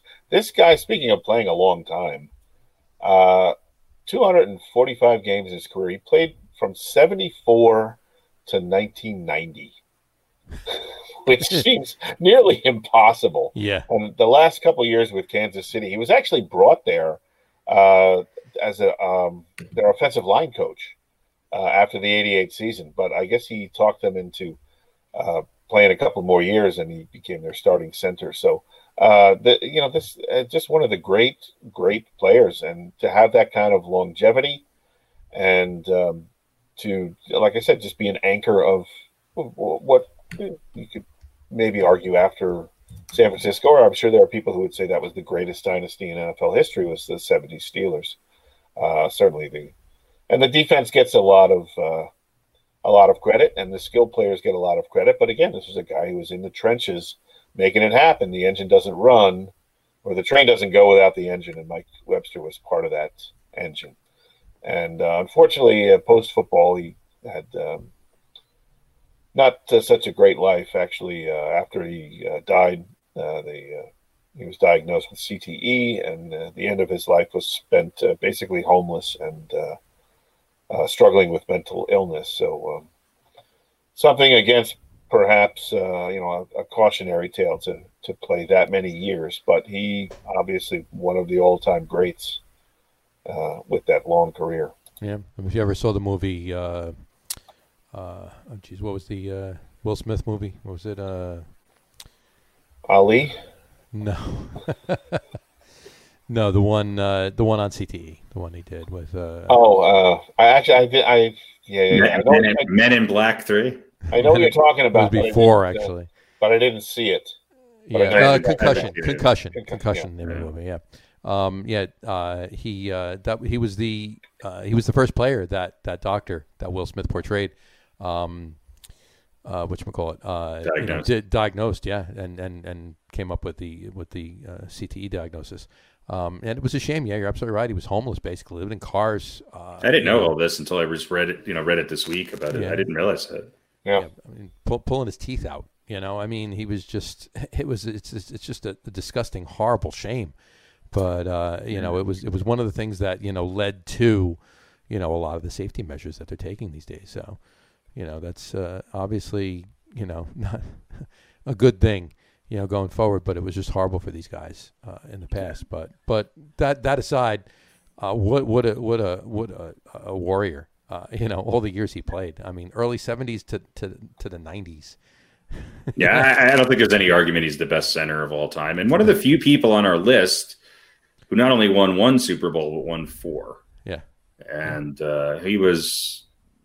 You know, there was a couple people that had shorter playing careers that were, you know, maybe could have matched up with, with uh, with him, but he, he he's without a doubt the best center of all time, and it is really unfortunate what you know the damage that it did to his life, but uh, on the field and during his playing days, cer- certainly uh, one of the best ever. Absolutely, absolutely. Number four, Mike Webster. Uh, I'll do number three. Uh, number three is Mr. Forrest Gregg. Forrest Gregg, and uh, it's actually Alvis Forrest Gregg. Forrest is his middle name, uh, in case you were wondering. Uh, he was drafted in round number two. Uh, actually, one of the first players on our list that wasn't actually drafted in the first round or went undrafted. Um, pick number 20 overall by the Packers in 1956. Uh, I played 56 and then 58 through 70 with the Packers. Played a year with the Cowboys in 71, but uh, his is obviously most known for his days with the Packers. Um, uh, which call it? He was uh, a, a three-time Super Bowl champion, uh, Super Bowl one, Super Bowl two, and he won Super Bowl six with the Cowboys. I think he won. I think he won six He won championships. fi- altogether. Five NFL champion, uh, five-time NFL champion. So it was uh, 61, 62, and then 65 through 67, which were obviously en- encompassing Super Bowl one and Super Bowl two, Wow. and then he won his sixth with uh, in Super Bowl uh, six. Yeah. But a nine-time Pro Bowler, seven-time first-team All-Pro, two-time second-team All-Pro, member of the 70th anniversary team, member of the 100th anniversary team, 60s All-Decade team. Uh, he, uh, you know, member of the Pro Football Hall of Fame. He was just. Uh, Vince Lombardi once described uh, Forrest Gregg as the greatest player that he ever coached, and Lombardi coached uh, Frank Gifford, Jim Taylor, Paul Hornung, uh, Bart Starr, Jerry Kramer, and Ray Nitschke. So that's, Yeah. that's saying a lot. it really Yeah, is. he's tied with only three other people for the for the most NFL championships of all time. So, uh, interestingly enough, there another guy on that list is an offensive lineman who might win best name of an offensive lineman, Yeah, Fuzzy Thurston. Fuzzy I mean, Thurston. There yes. you go. Uh, yeah, he was just he was an Iron Man. Uh, uh, he had 188 straight games between 56 and 71, uh, and uh, and nine trips to the Pro Bowl during that time. He was just uh, really, really, really good tackle. So yeah, there you go. Uh, number three, Forrest Gregg. Uh, Harry, bring us to number two. number two. I think consensus with all of us at number two is Yep. none other than John Hannah, also known as the Hog, and and we've talked about John Hannah before because he was one of, I think he was the first uh, Old Balls recipient He was the first old Balls recipient. Very good. Yes, he was. but 10 time All Pro, uh, 1970s All Decade team, 1980s All Decade team, 75th anniversary all time. I mean, whenever when when you when you talk about offensive linemen, his name is always in the top two, three, four that that come up. Yeah, he's not really all that well known. He he he only because I think he played in an era where there just wasn't as much. Uh, you know, the, believe it or not, there was a time when the Patriots were not necessarily a, a, big market team that were on television all the time. Sure. And uh, but he was he sort of reinvented the position again. One of these guys who was a game changer at the position. He was incredibly athletic, really strong, really fast. Um, wasn't a super big guy, but for the time was was was you know the sort of a prototypical guard. I think he was uh, you know he played for Bear Bryant at Alabama. I think maybe he played tackle, but he, he was moved to guard in the NFL and really stayed there and was. Uh, I think if you ask hundred people, ninety-eight of them would say he's the best guard of all time. And uh, if I just remember watching him as a kid, he, he was so good that when it's when the Patriots were like doing their marketing, I, I remember for some reason my mom bought me a duffel bag of the New England Patriots. Why I don't know. It's probably at sale at two guys or something. Might have been a giveaway. But it was Steve Grogan, you know, and John Hannah. And when do you have like as your as the one person you're celebrating as your uh, an offensive lineman? It's just Right. rare. And he was he was that good. He was that good, and and just kind of one of these old school stoic uh, guys who uh, who made a made a hell of a career for himself and was. Um, I think he's you know the best guard of all time, and uh, I I think there's an argument you can make that he was the best offensive lineman of all time. Yeah, he's right there. I mean, he was part of that uh, 78 uh, uh, Patriots team that uh, that bulldozed defenses for like uh, almost 3,200 yards Yeah. on the ground. Uh, it was uh, Yeah. that was that was a crazy year for the for the Pats. Uh, you know, that's back that, that's that's pre uh, pre Pats being a, a formidable team that everybody you know that not everybody but you know the bulk of the uh, younger uh, crew out there uh, thinking of what New England is right now. Uh, you know, they were there was there was a time when New England was the Browns. Uh, and not that Yeah. the Browns are the Browns right Yep. now, but you know what I'm saying. Yeah. There was a time when Yeah. New England was the Jets. Yeah. All right. Okay, well, we don't have to go that far. Yeah. but uh, He but was yeah, a bright spot. He was a bright spot on some, He was- some pretty yeah. lousy Patriots. Yeah. Well, but- it was, it was him they- and Leon Gray and Russ Francis, who's who were just maybe the best trio to line up next to each other in blocking. And he was one of those guys who would just pull out. All of a sudden, he would he would block a linebacker. Then he'd be downfield ahead of the running back, knocking out two defensive backs. It's just he just took out four or five guys at a time. It's just unbelievable. It was unbelievable. They had that, and, and they had their they had their issues back then. But those late seventies uh, Patriots teams were actually they won they won the division a couple of times. in Oh, yeah. seventies. Yeah. Yeah, they were they were uh, they were the Pat, they were the Pats before the Pats were the Pats, if you want to call it that. Well, he was the first Patriots ever inducted into the Pro Football Hall of Fame. Yeah. Yes. Yes, he was. Go. There you go, folks. Number two, John Hannah. Radio Pete, bring us to number one. All right, number one. This, I believe, was a consensus. Amongst Absolutely us a consensus. uh, amongst anyone who knows anything about uh, football, and that is, of course, uh, Mr. Anthony Munoz of the Cincinnati Bengals, and a long career with them. Drafted number three overall in 1980. Uh, played 185 games for the Bengals and started, I think, 183 or 184 of them. Um, big guy, six six, around 280 pounds, but one of the most athletic people ever to play on the line. And uh, just a pretty amazing guy. Uh, if you kind of look at the 11 straight times to the Pro Bowl, played 13 seasons, went 11 consecutive years to the Pro Bowl, nine times an All Pro, uh, an All Pro, uh, inducted into the Hall of Fame, of course, uh, Hall of Fame All 1980s team, and um, again, a, a- great athlete. Uh, he was named the uh, Offensive Lineman of the Year in 1981, 87, and 88, Yep. as well as the NFL Players Association Lineman of the Year in 81, 85, 88, and 89. Uh, again, only missed three games due to injury. Um, and they were not, some of those games, I, I believe he started and then uh, was injured. And he actually caught uh, seven passes in his career, lining up as an eligible receiver, and scored four touchdowns. Yes, he did. So, and a big part of Kansas City's uh, drive to um, Central Division titles, and of course, uh, was on both of their AFC Championship teams in '81 and '88. He's Yep. uh, pretty much. I, I I don't think there's anybody who would argue. I mean, again, you you you could quibble a little bit here and there, but uh, number one overall is Anthony Munoz. And who's that in the picture that's uh, holding the ball like behind? Who's that? That's some radio guy, I think. It's Phil Simms' brother. Phil, That's, Simms' uh, bro- Bill Simms' brother, Boomer. That's Carton's uh, partner. Cart, former not partner. anymore. Yeah, Gio, Gio's partner. Yeah. Yeah. Uh, but uh, yeah, no, and, and he was a big part and parcel of of those two Super Bowl uh, drives. And and uh, honestly, uh, you know what? Uh, if it wasn't for Mister, uh, if it wasn't for Mister Montana, they would have had that Super Bowl in '88 or late '89 Super Bowl, but the '88 season. Um, they were. I honestly, to this day, I the, the 49ers were great back then, but I really believed that the the Bengals were winning that game. Um, and and you know what? I mean, y- you feel for somebody like Anthony Munoz and and Boomer, uh, for that matter, but and maybe a little bit of Chris Collinsworth, but No, uh, I was, going to say Anthony Munoz was this good, and and he had to listen to Chris Collinsworth. Yeah.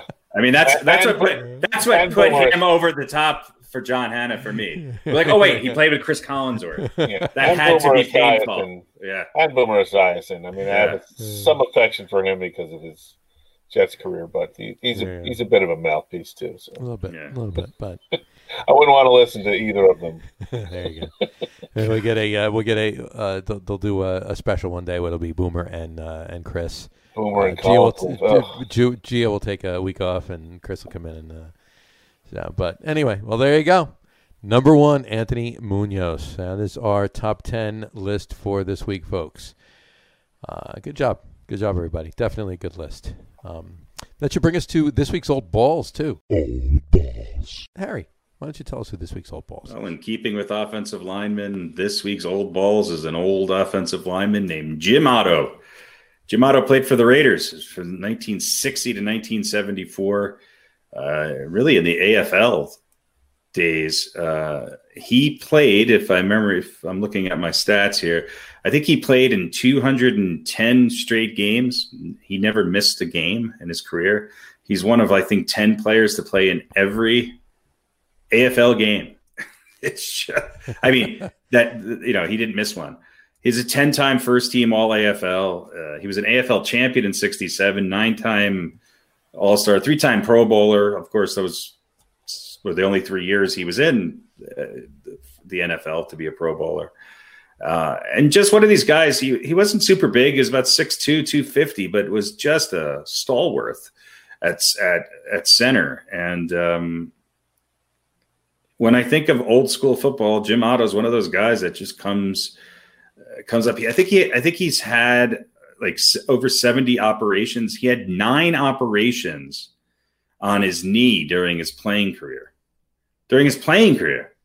While he was playing, not missing a game, he had nine operations. He had nine operations. So I yeah, mean, a couple of them during timeouts. yeah, yeah, yeah. Just uh, put, Some but- during the some during drives. That's right. That's right. And they didn't even have cordless drills then. They just had Not to do, you know had to bring him over to the side and uh, yeah, I mean he's uh he's just one of those guys. And I you know part of that he played offense and defense too during a lot of those games. So it's Yeah. it's just it's crazy. You know, interesting thing which I didn't know until I was reading the other day about him was that he was the subject of the Jim Otto Suite, which was a series of multimedia works by Matthew Barney, who's a famous artist who uh, went on to do the Cremaster movies, and uh, whom one of my friends actually worked for for a brief period of time out there in in Queens and Brooklyn. But uh, I mean, it's just interesting. He's he's one of these guys who I think. Uh, I mean, just look at his picture. He's, he just looks like a nineteen, you know, '60s football player. It's just. Uh, is, right. I mean, maybe a Except that he's- combination. Except that he's smiling. Yeah, that's his. He looks like a combination of a football player and Reuben Kincaid. And that was his number two, Partridge folks. family. That was his number two, folks. Zero. Yeah, yeah. He's just like, I don't need a net damn number. Yeah, Jim Otto. I mean, uh, yeah, just uh, he, he was almost. I mean, he almost made this list. He was he was hovering in that in in the, uh, next to that tenth spot. But yeah, uh, he could have been 10B yeah, yeah. But uh, or uh, 10A for that matter. yeah, Right. just just one of the one of the kind of super stories of uh of old school NFL linemen for sure. Absolutely. He, he he he made it like a quest to like prove to all the teams that passed up on him that he was one of the biggest mistakes those franchises ever made too. So, Yeah, And he was right. and he was 100% right. Absolutely. yeah, and I think you know, kind of fitting. You wound up on the Raiders. The Raiders. I mean, let's give one thing you have to give the Raiders credit for is that back in the day, they used to take chances on, and a lot of times those chances turned out to be pretty pretty special Yeah. on people on players that other people passed up on. Absolutely. Absolutely. There you go. This week's old balls, Mr. Jim Otto. Old balls. All right, folks. Uh, a couple of other things, really quick. Uh, let's talk about some um, hot stove. A little bit going on, not a whole hell of a lot, but uh, as far as the Mets go, um, I'm not sure if it's happened uh, as of yet. But earlier today, the Mets were close to uh, inking a four-year deal with James McCann, uh, catcher from uh, from the White Sox. Um, yeah, I, I said that I'm absolutely fine with McCann. Uh, I don't know your feeling, Pete, and for that matter, uh, Harry, if you have any uh, feelings about it at all. But uh, I I don't think the I don't think this team needs to get a seven or eight year contract to JT Realmuto uh, with super crazy numbers. Uh, they they have uh, Alvarez in the minors, and he's gonna he's gonna come up to be uh, you know prospect anyway uh, of an amazing catcher. I think he's the number two prospect right now. Um, but I'm fine with McCann uh, for what he's done the last couple of years, last few years, uh, being a stopgap to get Alvarez up here, and then uh, working with him when he does make it up here. Um, you know, and especially with the money. And I know, quote unquote, Uncle Steve. You know, he's got all the money in the world, but he's not gonna. He's not. You know, they're not gonna go out and spend three hundred million dollars you know, and uh, and and have so much of a luxury tax. So I, I think it's more important for them to sign Springer and Bauer uh, than uh, than get Realmuto and miss out on one of those two. So, just my feelings. Uh, Pete? Yeah, I, I, I'm not expecting a money waterfall from Steve Cohen and McCann. I think is a little bit younger, right? No, he's actually he's actually nine months older than Realmuto. Oh, okay. So well, all right. So same difference basically. Uh, neither one of them you're going to want around uh, after the next couple of years, right? As, Right. A, as a catcher, they're going to be getting into the, the aging part of a catcher. Look, they're Real both, going to cost thirty. you. So right now, Yeah, they're both 30. So, you know, uh, it's going to cost you a little bit less money. And, you know, this is something of a drop off. But I, I think you're right. They're looking at Alvarez as the future. And uh, McCann will be a good a good way to, uh, I think, uh, stopgap is the word you use. And I, I think that's that's a good a good word for what he'll be and hopefully a good mentor. And uh, that's going to leave them more money to spend on some of those other positions. So I, I think it's a good move. Like you can't spend, you can't go out and get you know the most expensive, biggest name at every position. You know, you, you can't kind of. Uh, I mean, you can, but he's you know he, he's Yeah, not looking. this is not. This is. He's not looking to launch. You know, he's not a drug lord. he's not looking. laundering money into a baseball team. He's not Uh, spending his entire eleven billion dollars on the Mets this Yeah, year. So Yeah, so he's, he's going to spend. He's going to he's going to spend. He's going to going to spend uh, smartly, right. uh, intelligently, and And I think this is a this is a good move for them. Realmuto's looking for like 140, 150 million dollar uh, uh, contract, and that's just not. It's not going to happen. And I don't think he's going to get that from anybody. To be honest with you, Grandal signed a uh, four year deal with the uh, with the White Sox for sixty, a little over 60, uh, 60, uh, 60 million. Um, but I Yeah. don't. Uh, and, and we don't know when fans are coming back. You know when that revenue Yeah, you- stream is going to you don't know. Return. We'd this- like to think it's going to be next year, but you know we don't Yeah. know exactly. You know how how fast the vaccine is going to be out and how effective it's going to be, and there's other things that have to happen besides Sure. the vaccine to to cut down on the, the spread of the virus. So. Uh, you know, you, again, you, you don't want to be uh, 150 million dollars over the uh, no, over no, the no. cap, I think that I think it's a I think it's a good move. Even if it means a championship. right. I think it's a good You know, move. You mean, you And, mean you uh, don't want to be holding on to an overpaid catcher who's uh, not living up to his value? right? No, not no, no. No, no. I think McCann's a good defensive catcher. I think he's average at the plate. Um, I, I, I think, is he'll- fine. I- yeah, I, I think I, I think what he brings to this pitching staff, which you, I, I think the Mets, have, you know, have potential of having one of the best starting, uh, you know, rotations if they make a couple moves here, and I think he will. He's going to be a big part of that. So he's still going to be your everyday catcher. 30's not young, but it's not old. He's got a couple years left in him for sure. Four year deal is not a bad thing. For No, them. I think it's I think it's a good move. It's a safe move, and I I, I think he's a good fit. I mean, I, I I like him. I think he's a good catcher. Yeah, I do too. I think it's a, I think it's a smart move. Uh, as long as they go out and they sign Springer and Bauer, uh, I think it's a smart move. I mean, they got you know, uh, and and it's not to say that they're not. I mean, they're they're uh, they're damn close with with Springer too. Well, and, they're- Ba- they're- and Bauer is basically begging Steve Cohen to to, to sign him. So, Well, and the rumor is, is that they're in the hunt for DJ. Uh, you know what? Uh, let, us go over to the Yankees for a second. Uh, what what? I know they I know they have all their eggs in that DJ LeMahieu basket. Uh, you know, I but don't think I don't think they have all their eggs in it. Well, I just why- think that that's the- the obvious well, let me ask you this: then. re-signing for them. Right. No, it, it is the obvious resigning for them. But let me. Uh, the reason I say that is let me ask you this: um, Don't you think that the Yankees need to upgrade their their starting rotation? Well, of course, and I think they're. I mean, they're obviously giving up on a couple people there. Right. Having said that, though, I think DJ LeMahieu is one of two to three players on the Yankees that you you want to do everything you possibly can to keep. Sure, and I agree with that. But here's my my point. Did- did- You're not going to. It doesn't mean you're going to get pitchers. Oh, the Yankees that. still have money to get pitchers with and re-signing DJ. And I think LeMahieu is one of those guys who will re-sign to stay with the Yankees for a reasonable amount. Right. Um, yeah, I, I don't. If it was, hey, you could get two top starters for DJ, then that's a different story. But there's no guarantee in that. And Right. and and the Yankees have proven reluctant, other than last year, to go out and really get a top starter. I mean, they got Gerrit Cole, which worked out well. Obviously, he's one of the top four or five starters in Major League Baseball, Right. but he's not enough. And I think that they're trying to work through their what they currently have. I think there's something in the works there, pitcher wise. But if they could just re-sign DJ and get rid of some of the contracts that are hurting them, I think they're in a good position. I don't think they need a ton on the offensive side. They need pitching. But DJ LeMahieu would be a big loss. He'd be a big loss to this offense If they don't resign him, yeah, it'd be a huge loss. because he's really one of the only guys who can play small ball on this Right. whole team. And he's proven to be not only their most consistent hitter and highest hitter for average, he's their most clutch hitter. And, uh, you know, a lot of the other big names on the Yankees have not, in my opinion, have not lived up to their billing. And LeMahieu was something, some, a signing that went under the radar to, to a large degree. He's versatile. He's uh, he's he's a, a team guy, and he's obviously proved himself for two years now. So um, I, I would be really really disappointed if the Yankees don't sign him because I think he's in some ways embodies the personality of where this team is going. right.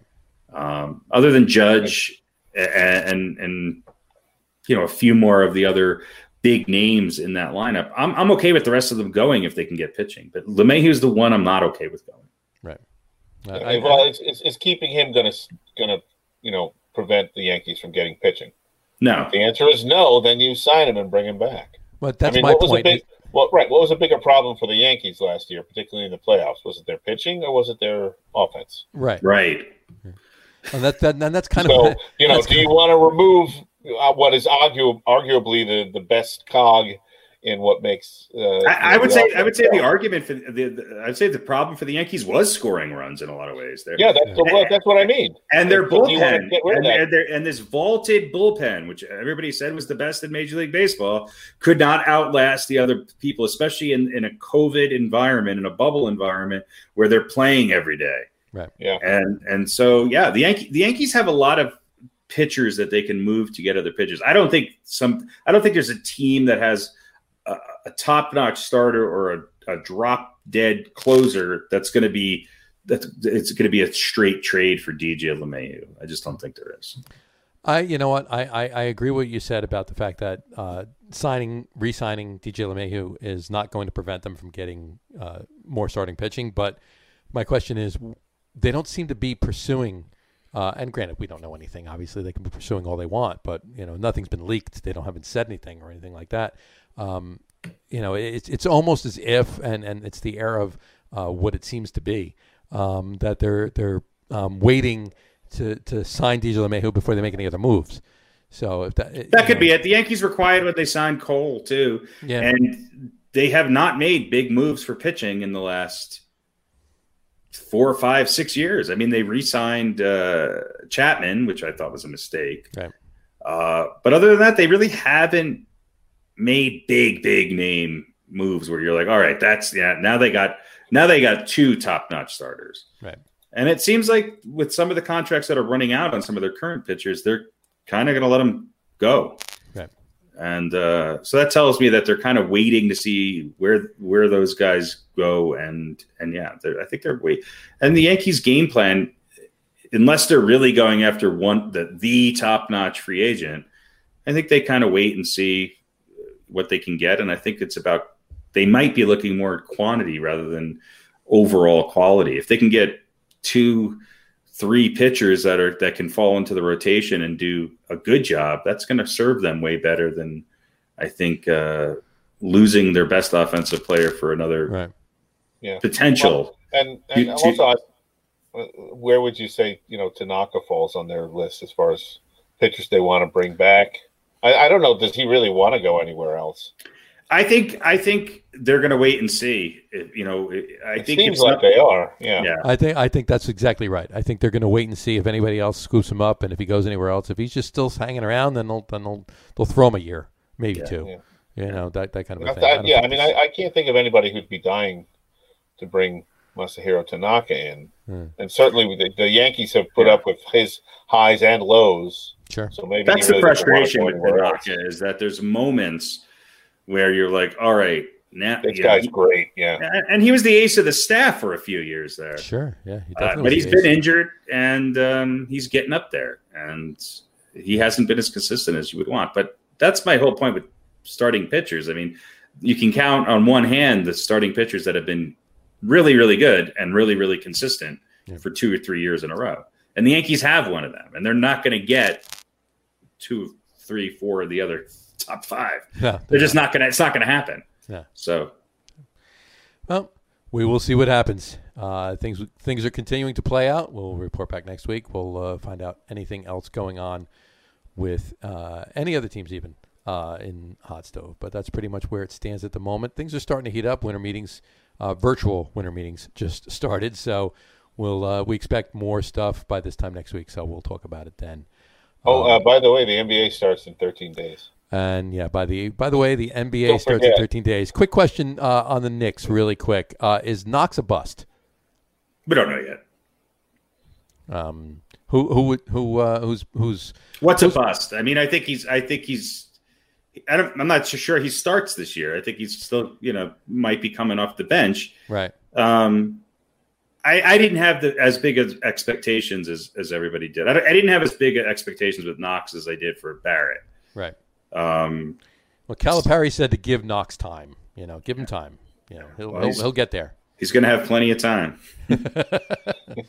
So, and, you know, uh, it's uh, it's it's. I mean, if you can't bust into the starting lineup on the Knicks, then as a first round draft pick, then maybe you're right. Maybe he is a bust. But I, I just didn't have as much.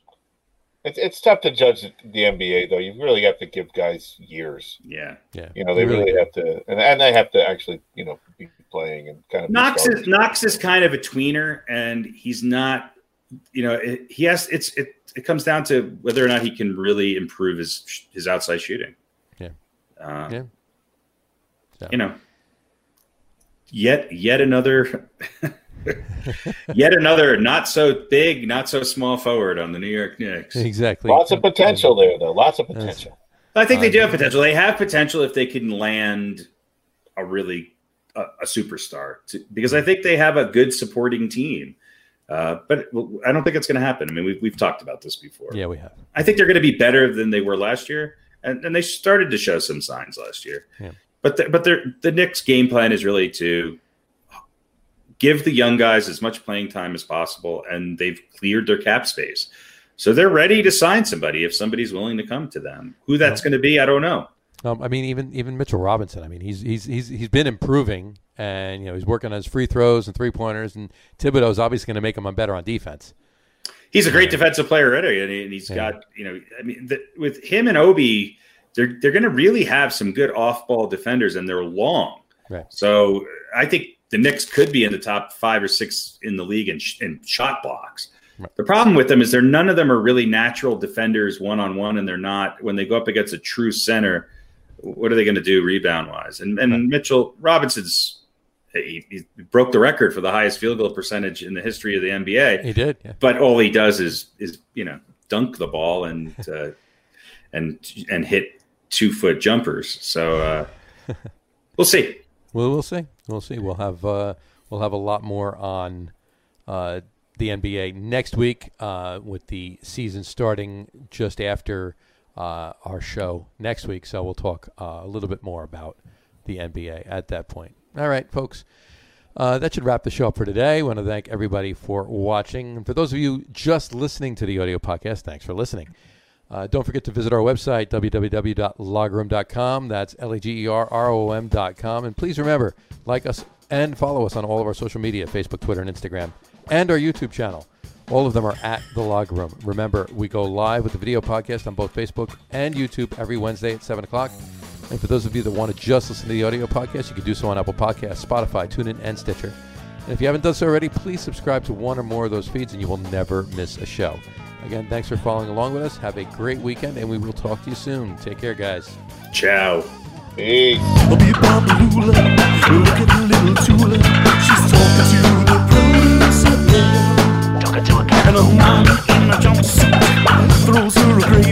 By George.